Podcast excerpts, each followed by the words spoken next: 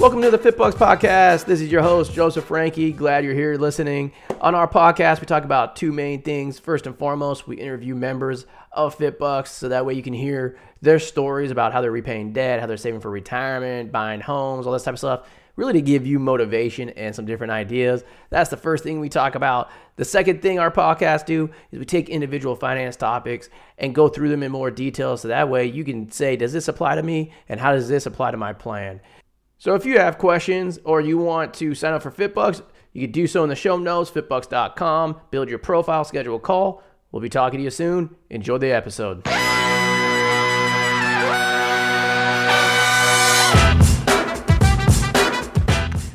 Welcome to another podcast. This is your host, Joseph Francke. Thank you for joining us today. Um, got kind of a special one today because a lot has been going out there about like the student loan cliff that's coming up and interest rates going back to normal and if they're going to extend that and you know you have people saying like well what about student loan forgiveness? Like $10,000 being forgiven and all these different ideas are being floated out there. And one of them that's not being floated out um, is something that I had come up with uh, because it both would help current and future students that are repaying debt um, and it also would help stimulate the economy uh, for those that had student loan debt in the past. And again, I, I don't want anybody thinking that this is actually being proposed in Congress or anything like that. This was just an idea that I had, and it's like, holy cow, um, that could potentially work. Um, and it also is going to be, I'm going to be talking today about how the, the student loan programs are actually set up um, again, it's not supposed to be a political conversation. In fact, some of you that have listened to our podcasts or videos or whatnot in the past, you've heard me say this stuff before about how I'm going to describe how, in my opinion, the entire student loan system works. So you're going to be educated a little bit on, on that today, um, and also how you know one policy program um, that I've I've tried to reach out to politicians about saying, hey, you guys could potentially make these changes, uh, could work. Um, and so yeah, let's let's dive right into it. So big one before we really jump into the stimulus package that I would propose and the tax rate and all that type of stuff is just understanding how the student loan system works. Okay, and it's no secret. This stuff isn't political. This isn't any of that. This is just how it works, right? For those of you that don't know this, the student loan interest rates on grad plus loans or any graduate degree, so those that are going for graduate programs or doctorates or whatever it is, they're a higher interest rate than undergrad loans. And at first you would say, well, why in the hell is that? That, that makes no sense. And the reason why it makes no sense is because statistically, that grad students, their default rate on student loans is far less than undergrad loans. Far less. This is a well known fact. This isn't a secret. And so the way you price debt is the lower the risk, the lower the interest rate. But that's not the case in this in this instance the lower the risk actually gets a higher interest rate. So it's like that doesn't logically make sense. So what's going on here? The way the student loan system is set up is that the graduate level students and doctorates and MBAs and all that type of stuff is basically that the government knows that they are going to make their payments. They don't default. So therefore they can take that money and basically subsidize undergrads. Okay? They don't hide it. There's politicians that openly say this. Okay, but that's the way the current system works. So if you don't realize it, if you're an MBA, getting your MBA, a doctorate, anything like that, you are basically subsidizing with your monthly payments, you're subsidizing somebody else's undergrad school. Okay, that's just a known fact. Now, this is something where it's type of mindset, right? Like other podcasts, we talked about financial mindset and stuff. This is how I personally think of student loan interest. I come from the mindset that I don't care what it is. If money is going to the federal government, it is a tax. It doesn't matter if they call it a tax or not. It doesn't matter if they call it interest or not. They, it doesn't matter if they call it a fine. Whatever it is, it's a tax if it's going from your pocket or my pocket to the government. It's a tax. Okay? So the way I look at interest on student loans is a form of backdoor tax. Okay, so before we get into the proposal, like how the stimulus can work and all this type of stuff, how I think it should be done. This is just an understanding of and some background of why it might be beneficial for what I'm saying in a few minutes. Okay. Let's think about this. Okay. You have person A and person B. Okay. Person A, let's just say they're getting their DPT, their OTD, they're becoming a, a PA, a pharmacist, whatever it is. Let's just say it's a PT. Okay. And on our platform, we've helped because that's where we started was PTs. We've helped thousands and thousands and thousands of PTs. The average PT new grad will make $73,000 that's on our platform. Okay, $73,000. So let's just look at PT person number A and say that they make $73,000 and they have no student loan debt. Okay, their effective tax rate, their effective tax rate would be about eh, probably between 10 and 12 percent maybe a little bit lower than that. Let's just say 8 to 12%. Okay. Effective tax rates, for those of you that don't realize what that is, like we have all these income brackets like 10%, 12%, 15%, 25%, 35%. You don't actually pay that. We live in a progressive tax system. Um, doesn't tax all the money the same. Again, this is not a podcast on that. Maybe I'll do one down the road about the progressive tax system. But that is the effective tax rate is what you really want to look at, not the tax bracket that you're in. So most people that make $73,000 a year will probably be in the effective tax bracket of about 8 to 12%. Okay? So that's person A. Now let's go to person number or letter B, person B. Okay? Another PT just graduated. $73,000 in income. Now, the average PT on our platform has $153,000 in debt at a 6.2% interest rate. 6.2%. So, in interest, every year, they are paying about 13% of their gross income in interest. Okay, so if they're paying $73,000, so $153,000 of debt at a 6 uh, 0.2% interest rate, that's about $9,500 a year. $9,500 a year in interest they're paying out of $7,300 or $73,000 uh, income. That's 13% of their income. Okay, so I'm going to say that again. On $153,000 of student loan debt at a 6.2% interest rate, that's about $9,500 in interest per year that you're paying. $9,500 in interest on a $73,000 income, $9,500 of that's going to interest. That's 13% of your annual income is going to interest. Going back to what I said earlier, I view interest payments going from me to the government as a form of tax. So, in essence, I literally just went from like an 8 to 12% tax that I have to pay to 13% on top of that because I'm paying interest. So I literally just doubled how much I'm paying to the government in one year. In essence, my tax just went from like 8 to 12% up to like 24, 25%. Now, why would the federal government want to do this? Do you think that if they came out and said, hey, we're going to increase the, the tax rates by 100% and you're going to have to pay 100% more taxes, people are going to say yes to that? Absolutely not.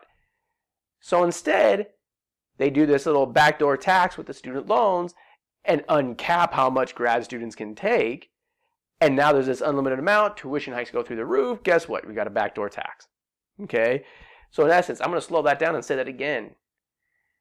I'm going to pay person A who graduates with $73,000 in income and no debt, their effective, effective tax bracket is about 8 to 12%. Person B has to pay that same 8 to 12%, but they also have to pay 13% of their gross income in interest to the government. So in essence, they are doubling their tax every single year. Why is this so important? Okay. Why is this important to understand? Who does this hurt? Okay.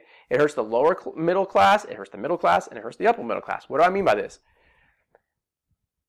Lower middle class, let's just say you're going to undergrad and that's what you get. Most undergrads will be classified as lower class, lower middle class to middle class. Okay? If you get your MBA, you are considered middle class to upper middle class in that range. Okay? Most people going and doing that in those buckets might come from a middle class family or a low income family. Why is that important? Because they can't afford to pay cash out of their pockets to get their education. They have to take student loan debt unless they have to work during their, their, their school, which is perfectly acceptable. But I know people that work and they still have to end up with six figures in debt because of how much school costs, especially if you're getting a graduate degree. Okay, and that's still working part time or even full time. I talk to some people that that work full time and still go to school, and they still end up with that much debt. Okay, so especially if you're coming from a lower class family, a poor family, maybe it's an immigrant family, or maybe you're just a poor family. It doesn't matter. You're not going to be able to afford that either. So guess what? You're going to have to pay, take student loan debt. Who doesn't have to take student loan debt? Wealthy people. And guess what happens when their kids go to school? They pay cash. So their kids get to graduate without this extra tax. So again, wealthy families end up in a better situation because they have cash to pay for it. So therefore, who's paying this tax? It's your lower middle class, your middle class, and your upper middle class who's paying the tax. Okay? Why again, this is just one mindset of how these these student loan things work. This isn't meant to be like this is exactly how it works. This is my opinion. Okay? Now, what is the solution to this and why can it stimulate the economy? Okay? There's been wide circulation of people saying, look, I just wish that my interest was 0% on my student loans. Okay, 0%. President Trump put out a 0% policy starting in March through September this year. That's been all in the news recently because it's going to end in September, and people are like, well, what happens? Because I'm still not working full time, all this type of stuff. So they're talking about potentially extending that. But it's been received extremely well, this 0% interest on student loans. So the idea, the policy change, would be to say, why not make the 0% student loans on federal loans permanent? So there is no more tax. Who would that benefit the most? Like I said, it's not going to benefit wealthy people. It's going to benefit your lower middle class, your middle class, your upper middle class, and even your lower lower class that has some some student loan debt because they're not going to be paying interest on it anymore. That's money going back naturally into the economy to either pay off debt faster or do other things like buying houses or cars or just buying anyways because as I've said on the other podcast, we have a consumption mentality in this country, right? So that would help revive the economy just that by itself. Okay? That's why we did the 0% thing to begin with. Now that brings up the argument of, well, wait a second, that's kind of unfair because, well, I already had student loans and I've paid interest in the past. Maybe I've paid off my student loans. I had to pay interest in the past. That's bullshit. And that's right. But guess what Congress is doing right now? They're talking about doing another trillion dollar stimulus package. Trillion dollars. Or how about this as part of that stimulus package? Anybody that has currently has student loans that has paid interest in the past, or anybody that had federal student loans in the past that paid interest gets a refund check for all the interest that they paid in the past. All of it. So just think about that. That $153,000, I know people that have paid that off in like five or six year stretches. During that time, they had like $20,000 to $30,000 in interest that they paid. That means they would be getting a stimulus check for $20,000 to $30,000. Would that help people? Would, would that be a stimulus package? I, I think so. So again, to reiterate, you know, what the idea is based on what I talked about in the beginning part of this podcast about the idea that interest is basically a student loan interest on federal loans is basically a tax, in my opinion, because it, it's money from my pocket to the federal government. And the fact that it, it doubles someone's tax rate when you're thinking about it that way and that it actually greatly affects the middle class, lower middle class, upper middle class, and not wealthy people. It doesn't affect them at whatsoever. Take all that into account and say, okay, 0% interest rates. Who does that help? Giving the refund out for all the interest ever paid on federal student loans. Who does that help? I mean, I even know parents that have Parent Plus loans that have paid those off, that are entering retirement.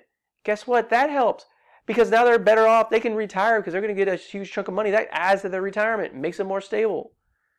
Again, there's there's some cons in it as well. I, I get it. It's not the greatest thing. It's going to add to the national debt.